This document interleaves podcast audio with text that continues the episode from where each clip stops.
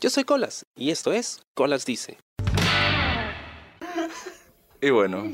De hecho, acabo de notar que no son moscas, son polillas. Ah, Nos sí. estamos apolillando. Sí, sí, sí. De hecho, es que es por la, es que tengo en acá mi, mi cubil tengo un- como cuatro fluorescentes gigantescos. Entonces, este, So you can shine. ajá, claro, obvio.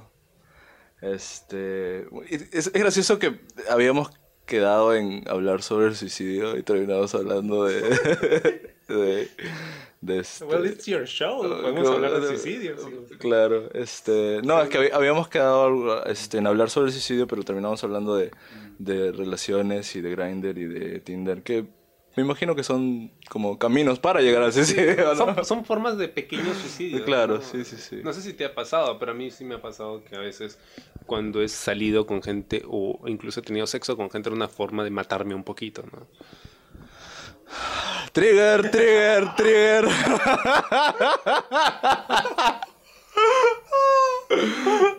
De, de hecho, sí, o sea, sí me ha pasado porque es como eh, una forma de llenar vacíos. Y no estoy hablando solamente de penetración anal, sino de simplemente tener estas este, interacciones que no son necesariamente sustanciosas. O que pueden ser algunas veces hasta denigrantes o tóxicas, ¿no? Entonces sí, son como pequeñas muertes a veces, ¿no? Este... ¿Pero lo haces con mucha frecuencia tú? No, no, no, no, no, pero sí hubo, sobre todo cuando empezaba en esto de, de ser eh, LGTB, o, eh, o sea, cuando empezaba mi vida sexual cuando- también. Cuando te dieron el manual recién. Exactamente, ¿no? Claro, cuando me dijeron, mira, esto es el pene y este es el trasero y por aquí, ¿no? Entonces, cuando yo empezaba a conocer gente, eh, para mí representó una etapa de o sea, descubrimiento de mi yo social, porque hasta ese momento yo estaba en la universidad, estaba por terminar la universidad, yo no tenía amigos, yo no salía con amigos, yo no sal- tenía salidas de ningún tipo, o sea, mi vida era el- o sea, las clases y mi casa. Entonces empiezas a descubrir que hay gente allá afuera y cómo es la gente. Entonces en ese camino pues, o sea, tenía muchos problemas de depresión. Y en una ocasión pues esta eh, depresión me generaba ansiedad y acepté pues encontrarme con un pata en unas cabinas. O sea, recontra. Wow, qué, qué, No, no, qué pre 2000 Post 90 pre 2000 Antes que terminara Friends. Sí, pues, o sea, we're talking about a long, long time ago. Claro. Ya, entonces me acuerdo de esa experiencia en particular, ¿no? O sea, me encontré con este pata, hicimos algo, esto, y... O sea, yo me sentía súper sucio, así como cuando quieres regresar a tu casa y meterte a la ducha. ¡ah! Llorando en la ducha comiendo galletas como capitanazo. Exacto, con, con tu piedra pómez así rascando. ¡Ah! Me siento sucio. Con tono de pravia. Oye, el heno de Pravia es una fragancia inolvidable para mí, es, es mágica. A mí me da mucho asco. Igual que el Old Spice, es como que no, No. no puedo, es como que siento de que es como a molesting uncle. No, en, en- en- es- perdón, eh, Old Spice no teníamos en casa, éramos muy pobres, la verdad, sí, lo siento. Sí. Bueno, pero, o sea, sentir esa, o sea, sentir que yo me había puesto en esa situación, ¿no? Porque podía haber dicho que no, podría haber simplemente, o sea, encerrado en mi cuarto, llorar tres días y ya pasaba, en lugar de exponerme de esa forma. Entonces sentía que yo era como que una petite mort, ¿no? O sea, una forma de, de- suicidio. Y luego te das cuenta de que no puedes escapar de eso. O sea, ya lo hiciste, ahora tienes que lidiar con eso, además de todo lo que tenías, ¿no? Encima. ¿Y tú crees que haya sido porque, no, bueno, no, sé mucho de tu historia, pero crees, tenías tú, tenías tú un este, soporte emocional en casa, sabían lo que estabas pasando? No, eh, yo siempre he sido una persona muy reservada con mis... No sé por qué estoy contando esto. Siempre, siempre he sido una Siéntese en persona... el diván, por favor. Todo empezó cuando de niño me llevaron al circo de los hermanos Fuentes Gasca. Ah, la mierda. payaso. Todo empieza con un payaso, ¿no? Eh, no, lo que pasa es que siempre he sido una persona muy, muy cerrada y, o sea, mi vida personal y privada es mi vida personal privada. No la comparto con... Incluso mi hermana sabe algunas cosas mías, pero sabe muy poco también. ¿no? Es algo que comparto más con amigos. Entonces, o sea, no sabían que estaba deprimido. Es que, ¿sabes qué es lo que pasa? Yo soy ese tipo de personas que todo el mundo me ve siempre riendo haciendo bromas cuando por dentro estoy muriendo, como dice la canción. Entonces, nadie sabe que estoy deprimido y tampoco es como que voy y les toco la puerta y les digo, oye, estoy deprimido. ¿no? Entonces, con el tiempo he encontrado amigos que tienen ese mismo problema. Entonces, ya cuando alguien tiene eso, o sea, nos escuchamos y nos apoyamos, ¿no? porque sabemos cómo es el proceso y lo importante que es hablar de eso a pesar de que el otro no te dé ninguna sugerencia, ninguna solución, el simple hecho de hablar, o sea, te ayuda a reconocer, a darle un contexto y buscar una solución. Claro, porque me ha pasado este, muchas veces de que he salido con gente también, o con amigos, o he conocido eh, humanos, y les he contado, pues, ¿no? De, porque tú sabes que soy muy transparente con, con mis este, problemas mentales y todo eso, ¿no? Y me dice, me dice, me, queda mirando así con, con, la cabeza al costado y, me miran y me dice, no parece que tengas depresión. Y yo, perdóname por olvidar mi credencial. Deberíamos andar. Ajá, claro, deberíamos estar, ¿no? Es como que, porque es como, tú nunca sabes lo que la otra persona está, está atravesando. No, no, no sabes eh, realmente el estado mental, el estado emocional de otra persona, ¿no? Entonces eh, la depresión no discrimina, ¿no? Y, y nos, no, nos puede dar a, cualquiera, ¿no? En, eh, en, muchas ocasiones, como en mi caso, por ejemplo, es, es este, hereditario y, y afloró desde mi infancia. Luego otras personas pues se puede despertar pues por duelos, pérdidas, este, eh, fracasos este, en la carrera, en lo que sea. O sea, hay un montón de formas, pero es como tiene mucho sentido, pues, ¿no? Porque si tu cuerpo se enferma, ¿por qué tu mente no se enfermaría, no? O sea, es simplemente lo que va a suceder, porque pues al final somos máquinas.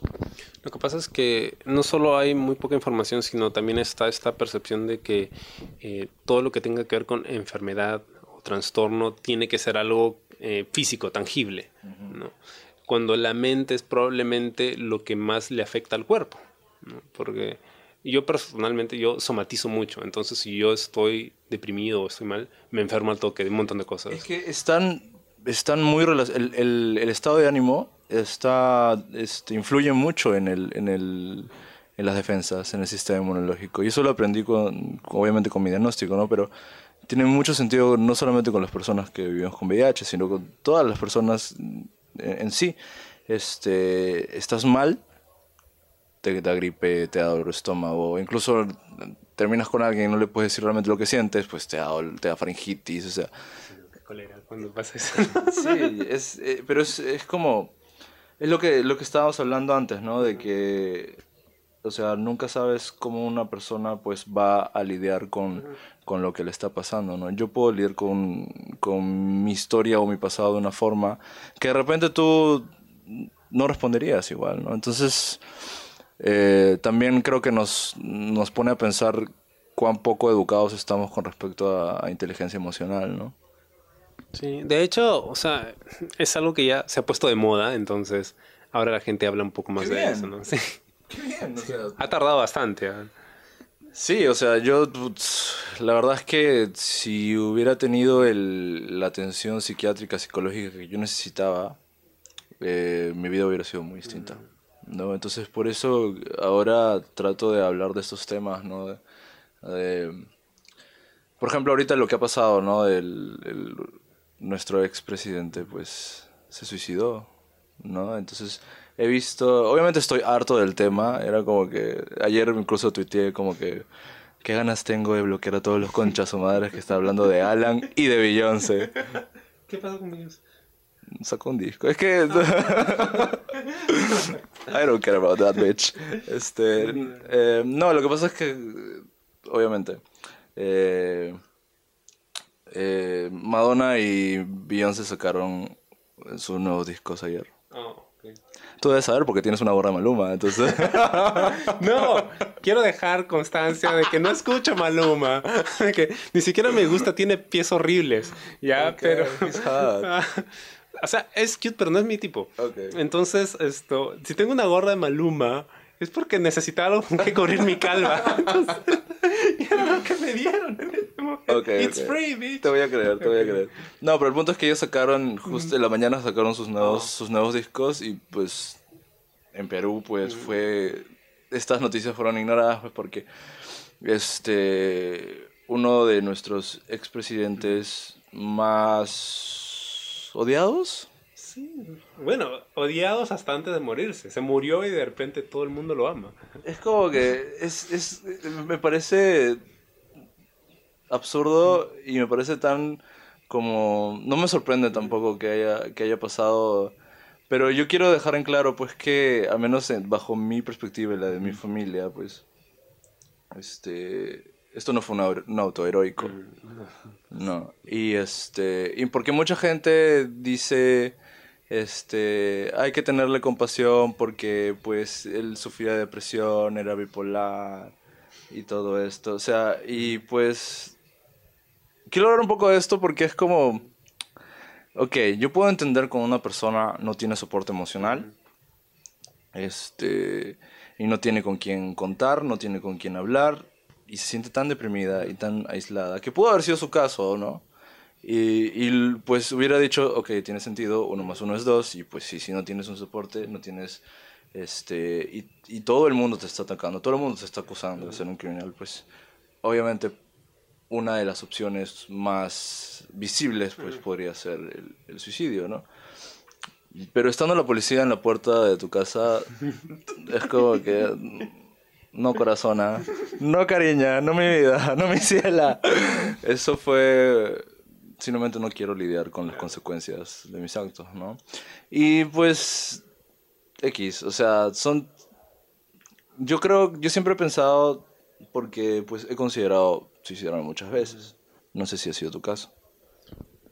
Lo he pensado, pero nunca he tenido un intento o sea, real. O sea, no, nunca. O sea, he, calculado, ¿no? Si salto de aquí, ¿no? Si tomo esto, si me ahorco. No, si me ahorco no voy a poder respirar, mejor no. pero, o sea, la sensación y las ganas de sí. Claro, entonces yo siempre digo que es como muy normal. Porque así como tú tienes un instinto de supervivencia, también tienes un instinto de autodestrucción. ¿No? Y es estas búsquedas de, de thrills, cheap thrills, como por ejemplo ir, irse a una cabina o buscar sexo sin importancia con gente random que ni siquiera te gusta. O como pues usar... I'm feeling very judged. I was talking about myself, bitch. Pero bueno. si, te, si te cae el guante. Solo quiero aclarar que esta era una cabina convencional, no de esas, ¿ya? Y... La, era la del Tarata, ¿no? el, dragón, creo que. And um, we use protection, and it was just light sex. That's it. Oh, honey. Ya bueno, el punto es que este existe, para mí existen estas, estas dos fuerzas, ¿no? Y pues es normal quererse morir, ¿no? Por, sobre todo porque la vida no es fácil.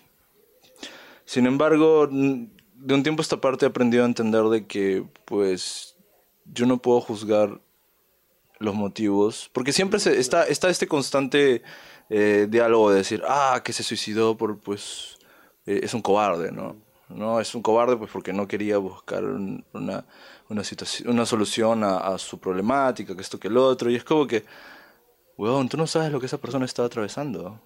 O sea, a menos que seas el profesor Javier o Jean Grey o quien sea, como para saber... O Pochita. O Pochita, para saber exactamente lo que estaba pasando esa persona. Tú no sabes realmente, ¿no? Entonces, ponerte a decir que, que el suicidio siempre es cobardía, es, es absurdo, es poco empático y es como que...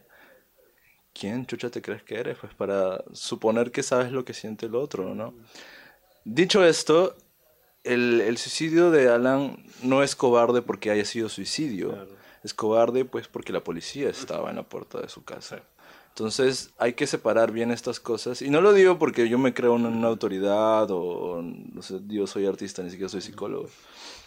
Sino porque pues eh, yo siempre he pensado que, que cada persona es, es, es, dueña de su vida, ¿no? Y, y uno debería elegir eh, el momento de, de, su muerte, ¿no? Porque pues si estás enfermo y Siempre he sido de las personas que tratan de abogar por, por este, divorciarse de la moralidad, divorciarse de la religión y de todas esas cosas, ¿no? Y, y tratar de vivirla lo mejor que tú puedas, ¿no? Y pues no me, no, no me pondría a juzgar, pues, por ejemplo, si alguien se mata, ¿no? Es que esta idea que tenemos de la muerte, de qué cosa es o cómo debería ser, ¿no? El hecho de que una persona... Yo recuerdo mucho un profesor de la universidad que él me decía, yo creo que el suicidio es el, el más grande acto de valentía porque necesitas la mayor de las valentías para quitarte la, tu propia vida, ¿no?